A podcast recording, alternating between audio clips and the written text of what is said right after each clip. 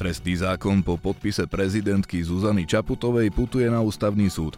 Tromfy v rukáve má však stále koalícia, keďže nie je isté, kedy sa objaví zákon v zbierke zákonov, čo je moment, až od ktorého podľa ústavných právnikov môže ústavný súd reálne konať. A podľa doterajšieho priebehu je možno očakávať, že tak ako robila obštrukcie v parlamente opozícia, bude teraz naťahovať čas koalícia, len aby novela trestného zákona nadobudla účinnosť. Sme na Prahu najväčšej ústavnej krízy v histórii Slovenska. Začína sa komentovaný prehľad udalosti týždňa s názvom Počúvajte pravdu, v ktorom bude reč aj o nominácii syna obžalovaného bývalého policajného prezidenta Pavla Gašpara na post šéfa SIS, ako aj úmrtí ruského opozičného politika Alexeja Navalného. Sprevádzať vás ním bude Zolorác. Som rád, že udalosti tohto týždňa budú komentovať kolegovia opäť v plnej zostave v podcastovom štúdiu Deníka Pravda. Vítam Andreja Matišáka. Pekný deň prajem. A aj Mariana Repu. Pekný deň. Prezidentka Zuzana Čaputová nevetovala novelu trestného zákona, ale napriek jej nesúhlasu s ňou ju podpísala a zároveň avizuje podanie na ústavný súd s tým, že bude namietať neústavnosť zákona ako celku, aj proces schvalovania a bude žiadať, aby súd pozastavil jeho účinnosť. Maria, znamená to, že teraz už má tú celú situáciu v rukách len ústavný súd? Uh, áno aj nie. Poviem prečo. Súd, keď vydá nejaké rozhodnutie, je to hra o čas. My sme viazaní tým termínom 15. marec, kedy by um, táto novela zákona mala nadobudnúť účinnosť. No a tak povediac, um, tromfy v rukáve má aj vládna koalícia, ktorá pomocou rôznych prieťahov a naťahovaní môže e, ten čas natiahnuť, povedzme, Národná rada, kancelária Národná rady má na 21 dní. Hovoríš o zapísaní do zbierky zapísaní zákonov. do zbierky zákonov, plus potom následne ministerstvo spravodlivosti ďalších 15 dní. Čiže keď si to zoberieme, 6 dní už teraz, tak povedať, získal k dobru Robert Fico, tým, že odkladal svoj podpis. 21 dní má k dispozícii Národná rada, Ďalších 15 dní má k dispozícii Ministerstvo spravodlivosti. Čiže aj v prípade, že ústavný súd vydá verdikt, ktorým by pozastavil účinnosť e, no, novely trestného zákona, e, on môže toto rozhodnutie urobiť len e, voči zákonu, ktorý už bol vydaný v zbierke zákonov. No a tu práve hrozí, že sa tak nestane. Čiže ten verdikt toho ústavného súdu vlastne v konečnom dôsledku nič na veci nezmení, respektíve ten zákon bude platiť práve tých niekoľko dní a vlastne tá koalícia dosiahne to, čo dosiahnuť chcela. Že aby aspoň jeden jediný deň táto, táto účilová novela e, bola v platnosti a mnohé z tých vecí, ktoré e, chcela nejakým spôsobom zahladiť, zostanú zahladené. Andrej, videli sme aj v parlamente obštrukcie opozície ohľadom tohto procesu. Nemá tým pádom aj koalícia nárok na takéto obštrukcie, keď chce presadiť vlastne to, čo považuje za správne? Parlamentné obštrukcie myslím, že boli v rámci parlamentnej demokracie a nemám pocit, že by opozícia urobila niečo, čo by sa tak povediac úplne vymykalo tomu, čo ho sme boli svetkami aj v minulosti v parlamente pri niektorých zákonoch. Možno, že toto bolo natiahnuté ešte do väčšej dĺžky a dlhšieho času, ale myslím, že je to dané aj tým, akým spôsobom sa snažila koalícia trestný zákon presadiť a bolo to dané aj tým, že naozaj ide o, veľmi zásadnú vec, ktorá, ktorého sa menia teda sadzby v niektorých prípadoch e, trestných činov, menia sa premočacie lehoty, mení sa to, že má zaniknúť úrad špeciálnej prokuratúry. Takže všetky tieto veci si opozícia pozrela, riešila ich, hovorila o nich pomerne dlho. Áno, ale vidím to ako, ako v zásade bežný spôsob parlamentnej obštrukcie. Nevidím tam niečo, čo by sa naozaj absolútne úplne vymykalo tomu, ako má parlament fungovať. Takéto hranie sa s termínmi, ktoré sa možno dá očakávať od koalície, aby stiažili pozíciu ústavného súdu, ako už hovoril kolega, už asi trošku prekračujú tie bežné, bežný spôsob, ako by sa štát, alebo teda jeho predstavitelia mali správať k zákonom. Netreba zabúdať na tú takú klasickú poučku, že teda štátni predstavitelia by mali robiť len to, čo im zákon dovoluje. Nebolo by správne naťahovať napríklad podľa môjho názoru tieto lehoty do ad absurda. Vyzeralo to tak, že možno s tým trocha bude operovať premiér Fico, keď zákon nepodpísal, hoci tak ako tomu ja rozumiem a myslím, že sa tomu vyjadrujú aj viacerí právnici, v podstate tam nie je na, nebol na to absolútne žiaden dôvod. Napríklad by sme sa mohli baviť aj o tom, že a videl som aj taký právny názor, ktorý, ale samozrejme aj ten, bolo to zdôraznené, že by to bolo na hraní ústavy, pravdepodobne aj za hranou, že prezidentka mohla urobiť aj ďalšiu vec namiesto vetovania podpisu, mohla nepodpísať a napriek tomu sa obrátiť na ústavný súd nevetovať. Hej. Ako, ale vrajím, to sú veci, ktoré sú tak na hrane ústavy a podľa mňa za hranou, ale vychádzajú z tej debaty o tom trestnom zákone. Ale je, je, je, je zlé, že vôbec túto debatu máme. Sú tu nejaké pravidla dané a aj nejaké aj nepísané pravidlá. A tu sa zrazu bavíme o tom, že či to natiahnú jeden deň alebo o, o dva dní, či to bude 15 dní alebo 16 dní, 17 dní, 18 dní. To nesvedčí o tom, že že žijeme, nechcem povedať, že nežijeme v právnom štáte, ale takéto naťahovanie podľa môjho názoru zneistuje celý, celý politický režim v podstate, lebo jednoducho demokracia tiež nie. Nemôže si tu robiť úplne každý, čo chce a zase nemôžeme očakávať, že v zákonoch bude napísané presne, že vtedy do 24 hodín musíte urobiť to a to. Tak sa zákony presne nepíšu. Čiže ja si myslím, že tá obštrukcia parlamentná, môžeme sa o nej rozprávať. Mali sme tu príklad z Česka, o ktorej sme spomínali v minulosti, že teda tam ústavný súd vlastne e, opozícii vytkol tú obštrukciu a označujú za nie v súlade. E, nech sa páči, nech sa tu podá e, tiež podanie na ústavný súd, či takýmto spôsobom môžeme pokračovať ďalej. Ale takéto naťahovanie prípadne tých lehôd, ja si myslím, že je záhranou toho, ako by mal e, politický systém fungovať. Možno ešte drobná poznámka. Ja osobne som bol, povedzme, kritický aj k tým obštrukciám, ktoré sa tu diali, ale treba e, veci dávať si do kontextu. V konečnom dôsledku samotné obštrukcie nemali vplyv na konečný výsledok, konečnú podobu toho zákona koalícia prijala ten zákon tak, ako ho chcela, s, minimálnym, s minimálnymi zmenami. E, teraz myslím, čo, čo navrhla opozícia, tam boli tie samozrejme pozmeňováky Tibora Gašpara, čiže na podstatne veci sa nič nezmenilo, lenže tu ide o niečo úplne iné. Tu skutočne chápeme, že tým naťahovaním my sa už dostávame na hranu ústavnosti.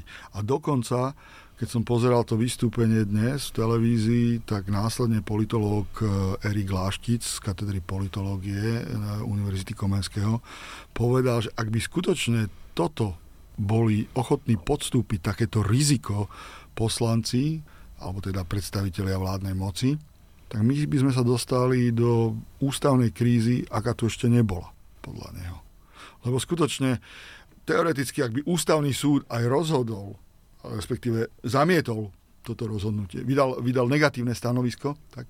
No a kvôli, kvôli týmto technickým obštrukciám by vlastne ten zákon platil, tak e, skutočne tam by stálo za zváženie, či nebolo porušené právo. A viem si predstaviť, že nasledovali by ďalšie nekonečné, nekonečné naťahovačky okolo tohto zákona. E, možno to zjednoduším, ale podľa môjho názoru Ústavný súd sa samozrejme musí pozrieť v prvom rade na to, že či tie zákony sú v súlade s ústavou, respektíve ako boli schválené, či je to v súlade s ústavou.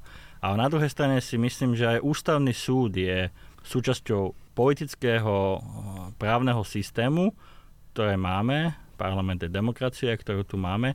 A mal by ústavný súd vnímať aj tieto veci, že ani moc, ktorá vzýšla z volieb, ktoré boli absolútne legitímne a táto vláda je absolútne legitímna, veľmi rád to zdôrazním, lebo je to tak, e, nemôže robiť, čo chce. Lebo v tom prípade, na čo by bol nejaký ústavný súd? To by si proste mohli prijať čokoľvek. Čiže ak aj ústavný súd vidí, alebo teda mal by byť schopný reagovať aj na takéto prípadné obštrukcie, a v zásade, akokoľvek to budú naťahovať, zdá sa, že tam bude ja neviem, 5 minút toho, že už to bude schválené, ale ešte nebude 15. marec. A tých 5 minútach by mal byť schopný ústavný súd vydať rozhodnutie podľa môjho názoru. Premiér Robert Fico už na jej rozhodnutie reagoval tým, že prezidentka sa, citujem, stala opozičnou atrapou a že sa jednoznačne postavila za, za ochranu e, Lipšica ako šéfa špeciálnej prokuratúry. Z toho, čo povedala k tomu rozhodnutiu prezidentka, vám rovnako vyplýva to, čo premiérovi Ficovi? Vzhľadom na to, e, aká komunikácia prebiehala v uplynulých dňoch, narážam na ten list, ktorý adresoval premiér e, prezidentke, e, sa pán Fico pokúšal ako keby zodpovednosť za ten spackaný zákon hodiť na plecia hlavy štátu.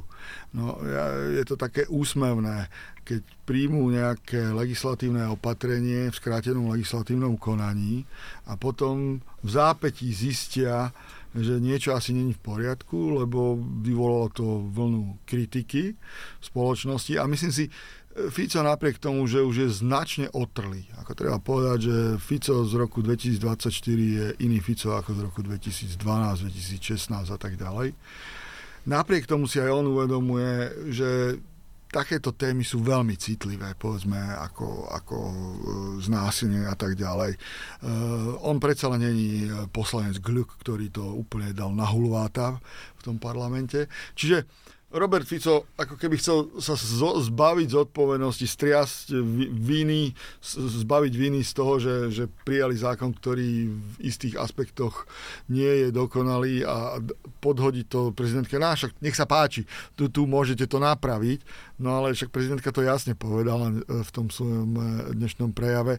Ona si je vedomá, že keby e, podala, keby zákon vetovala, tak koalícia by sa zaoberala len touto jednou otázkou, ale všetky tie ostatné veci, voči ktorým má výhrady, by vôbec neriešila. Čiže to je, to je zase také účelové prehadzovanie zodpovednosti na niekoho iného zo strany pána premiéra. Myslím, že je to úplne očividné. Vyhlásenie pána premiéra k konaniu pani prezidentky je v prvom rade politické. Počuli sme všetky jeho tak povediať výhrady, ktoré mali k tomu, čo sa tu teda podľa jeho názoru dialo nejakých rokoch 2020 až 2023, keď, eh, keď nebol pri moci. Mm, je to takisto hovoril o tom, že teda by sa ústavný súd mal dištancovať od slov pani prezidentky. Tu už by som bol naozaj opatrný. Nie je dobré, ak eh, akýkoľvek politik bez ohľadu na uh, to, či je z opozície, z koalície, či je to predseda vlády alebo predseda parlamentnej strany, alebo proste akýkoľvek politik takto priamo nejako vyzývať, ako by mali súdy konať. Myslím si, že to nie je vôbec e, šťastné. Uvidíme. Teraz, keď si sa pýtal na začiatku, že či je to iba v rukách ústavného súdu a súhlasím s tým a hovorili sme o tom, že celkom nie, ale ústavný súd stojí pred uh, zásadnou témou, Ústavný súd stojí naozaj pred tým, aby sa pozrel na to, akým spôsobom vôbec tento štát funguje, lebo trestný zákon sa týka nás všetkých, akým spôsobom prijatý, či je to správne. Ja si myslím, že prezidentka jednoducho vychádzala z toho, že ako sme vraveli, že ten priestor na to, aby ústavný súd mohol rozhodovať, je o niečo väčší, ako keby to vetovala a skutočne to pri tom vete by by sa neupravilo nič, maximálne veci, o ktoré tu vyplávali na povrch na poslednú chvíľu, ktoré mohli aj na poslednú chvíľu bez problémov ich mohla koalícia zastaviť. Mala na to hlasy, mohla, mohla dať ďalšie pozmeňovacie návrhy. Proste keď im tam vyplynulo z toho, že sa niečo na základe niečoho mení, že sa niečo na základe toho menia aj, aj premočacie lehoty pri násilných trestných činoch, tak poprvé mali si to všimnúť a po druhé, keď si to už niekto všimol bez ohľadu na to, kto to bol, tak uh, sa mali na to pozrieť a mali to opraviť. A to je celé. Tieto výkriky do toho, že prezidentka mohla robiť to, alebo minister vnútra Matúš Šutaj Eštok hovorí, že však on je za to, aby tam bol aj vôbec, aby neboli premlčacie lehoty pri trestných činoch. Nech sa páči, toto všetko ste mohli urobiť, nebol by s tým žiaden problém. No naopak počujeme aj hlasy, že si za tým stoja.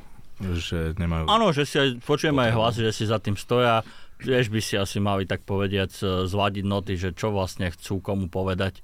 Ale asi to je tak by som povedal symptomatické pre nich. Proste povedia to, čo momentálne e, sa im hodí a chcú niečím ak si nájdu nejakú pavicu na pani prezidentku, tak ju použijú, ak sa snažia nejakým spôsobom predsa len troška upokojiť tú, uh, tú verejnosť, čo sa týka tých násilných trestných činov a znásilnení, tak to tiež použijú. A každý si potom už môže vybrať čokoľvek, takže máme guláš, len je to taký trošku už prituchnutý guláš. Hovoríme o tom, že aké, aké možnosti má prezidentka, aké ústavný súd, čo opozícia. Tá už je podľa vás z, toho, z tohto, nazvem to, boja e, vonku?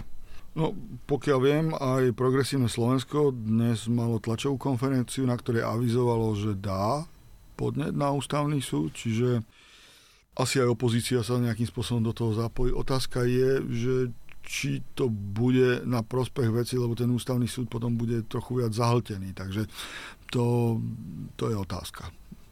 Asi áno. Je to, možno treba zvážiť to, z ich pohľadu tú taktiku, že či tým nebudú nahrávať nejaké predlžovaniu rozhodnutí. To už je samozrejme na nich, ale áno, je, je, to, je, je to skutočne na zváženie. Uvidí sa, ako či opozícia bude nejakým spôsobom reagovať na ďalší prípadný postup, ak to bude koalícia naťahovať, e, možno, že opozícia sa opäť pokusí aj zvolať nejaký protest.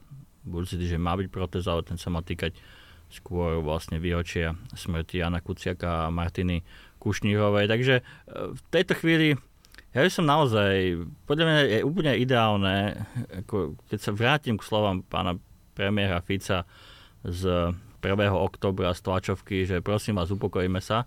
že bolo by ideálne, keby sa všetci upokojili, keby nechali bez problémov pracovať ústavný súd, aj e, keby sa tu zbytočne nenaťahovali lehoty, ktoré sa síce môžu naťahovať bez ohľadu na to, že hrozí nejaký postih, ale tak by to jednoducho nemalo byť. Tak by sme vôbec nemali rozmýšľať, ako som už vravel. Takže ja by som povedal, prosím, upokojme sa, Máme tu ústavné orgány, ktoré by sa mali riadiť nejakými pravidlami. Ústavný súd je tu, máme ho z nejakého dôvodu. Netreba zabúdať, že svojho času sa veľa hovorilo o tom, že na ústavný súd by chcel ísť aj pán premiér, súčasný pán premiér Fico, takže asi môže mať k tejto inštitúcii nejakú by som povedal, afinitu. Takže nechajme, upokojme sa, nechajme pracovať ústavný súd na základe lehôd, ktoré vyplývajú z legislatívy, ktorú máme. No na pozadí tohto sa črtá medzi koalíciou a opozíciou ďalší spor a ten sa týka nominácie na riaditeľa SIS, ktorá nečakane prišla zo strany vlády v stredu, ak sa nemýlim a je ňou syn bývalého policajného prezidenta Tibora Gašpara, dnes štátny tajomník ministerstva spravodlivosti Pavol Gašpar.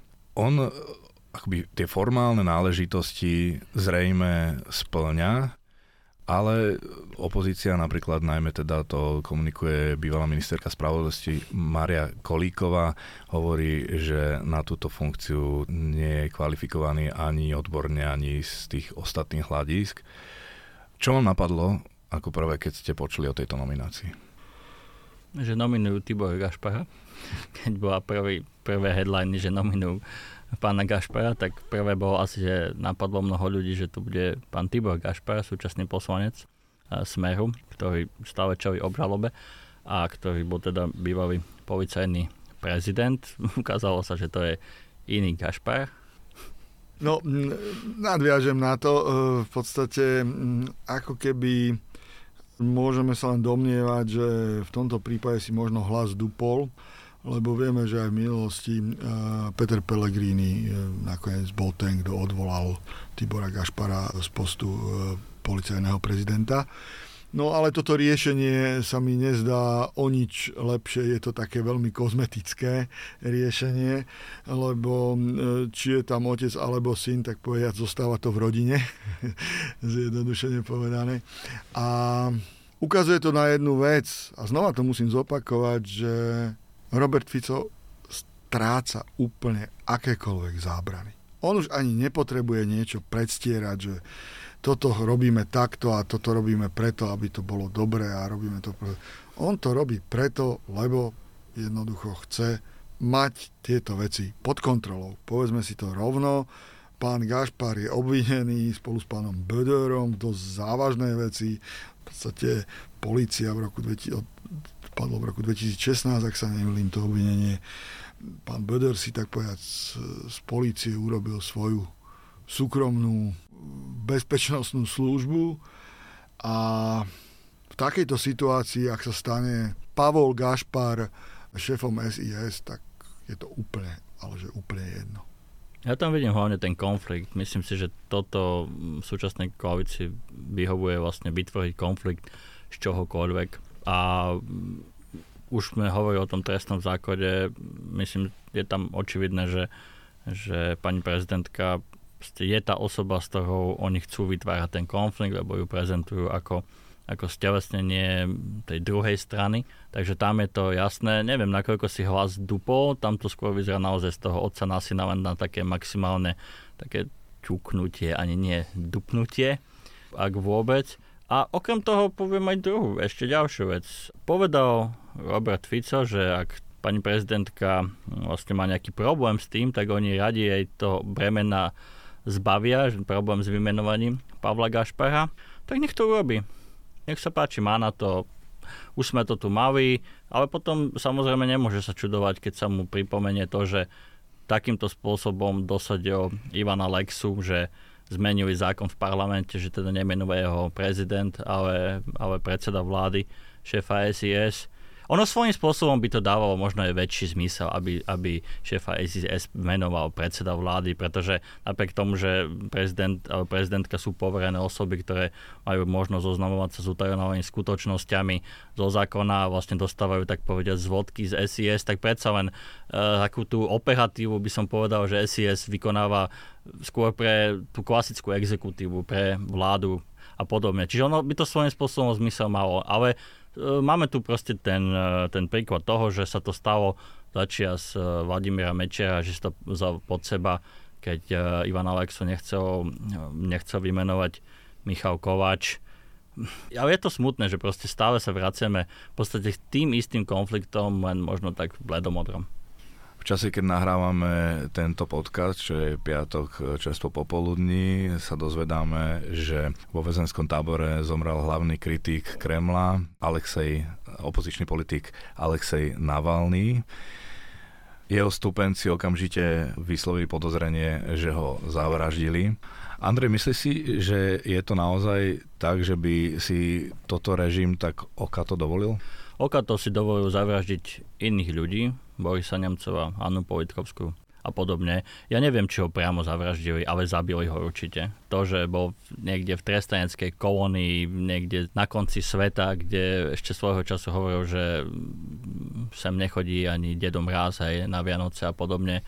Proste to je, to je úplne jedno, že či zomrel pre svoje podlomené zdravie, ktoré, ktorému prispel režim, keď sa ho Putinov, keď sa ho snažil otráviť novičokom a podobne či niekto, tak povediac, mu pomohol, pridusil ho vankušom alebo mu tresol po hlave, to je úplne jedno. Ako tá zodpovednosť režimu za smrť, Putinov režimu za smrť Alexeja Navalného je absolútne jasná a vôbec tam nemám o nej najmenšie pochybnosti. Alexej Navalny a môžeme o ňom debatovať ako o politikovi, ktorý začínal na veľmi nacionalistických pozíciách, s ktorými je asi veľa vecí, kde by sme sa nezhodli, alebo napríklad e, častokrát ho Ukrajinci kritizovali za to, že sa priamo nepostavil úplne proti tej vojne, respektíve svojho času obhajoval anexiu Krymu. Takže nikto nie je dokonalý. Na druhej strane on sa tiež pohyboval v nejakom priestore a bol jeden z mála ľudí, ktorí, stojí asi naozaj aspoň do istej miery ten režim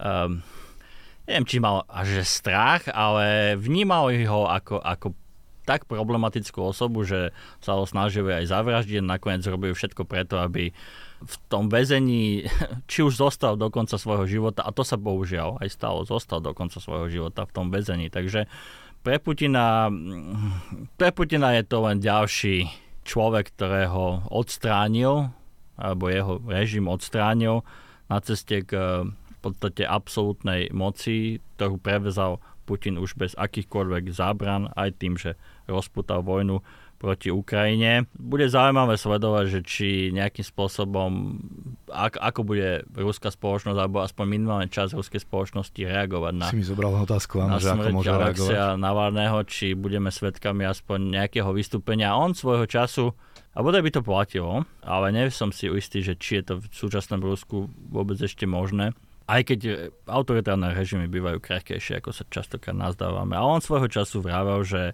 ak ma zabijú, tak to bude znamenať, že sme silní. To vlastne odkazoval svojim, že, že sa ma svojím spôsobom boja, že sa ma obávajú a on tak odkazoval svojim priaznicom, aby to nevzdávali. Ja by som bol rád, keby to ľudia, ktorí to myslia s Ruskom dobre a myslia, myslia dobre, mám to, že by chceli systém, ktorý bol otvorenejší, demokratickejší a slobodnejší, lebo to všetky tieto veci Vladimír Putin dávno zahodil že takí ľudia v Rusku sú. Navalny hovoril aj to, že Putin nemá Rusko pod palcom, že že režim vytvoril v podstate ilúziu toho, že bez Putina Rusi nemôžu existovať. Myslím, že im do veľkej miery toto na, nainfikoval do hlavy a ukáže sa, že či aspoň časť tej spoločnosti je ochotná tú ilúziu prekonať. Nie som si tým istý, ale chcel by som v to veriť. Nechcem byť pesimista, ale ja som si akorát stihol prečítať v krátkosti jeden text jedného ruského emigranta, ktorý adresoval svoje slova už pred 5-6 rokmi eh, Navalnému a on predpovedal, že ako skončí. Lebo hovoril, že inak to ani skončiť nemôže, je to v logike e, súčasnej moci. No a tá skepsa e, plyne z toho, e, kde si kládol otázku, aké percento populácie ruskej on zastupuje. A obáva sa, že je to veľmi nízke percento, pretože druhá väčšina tých Rusov je nejakým spôsobom zmierená s tým režimom, ktorý tam, tam je. A dokiaľ um, nejakým spôsobom sa to nepreklopí a minimálne tretina populácie sa nevzbúri, tak asi v Rusku sa nič nezmení, pretože to, že tie najlepšie hlavy z Ruska každý rok masovo v 100 tisícoch odchádzajú na západ, tak to je fajn z ich individuálneho hľadiska, pretože si pomôžu oni sami a vyhnú sa osudu povedzme Navalného, ktorý povedzme mohol kľudne zostať v Nemecku, však bol tam na klinike, ale dobrovoľne sa vrátil do Ruska. No a ten režim tým pádom takýmto spôsobom sa vie veľmi jednoducho a efektívne zbaviť svojich oponentov. To, že sa Navalny rozhodol v istom momente vrátiť sa do Ruska, bol vlastne reálne hrdinský čin. Uvidíme, či to bol aj naivný čin. V tejto chvíli vyzerá, že áno, ale ako som povedal, autoritatívne režimy môžu byť krehkejšie, ako to vyzerá a Putinov režim je založený len na jednom jedinom človekovi. Takže možno v istom momente Navalny môže spôsobiť aj to, že, že Rusi sa v istom momente rozhodnú, že stačilo, ale ako vravím, v tejto chvíli to nevidieť. Toľko komentár eh, k niektorým udalostiam tohto týždňa od Andreja Matišáka. Ďakujem pekne a pekný víkend prajem. A takisto ďakujem Marianovi Repovi. Ďakujem za pozvanie. No a poslucháčom prajem príjemný víkend.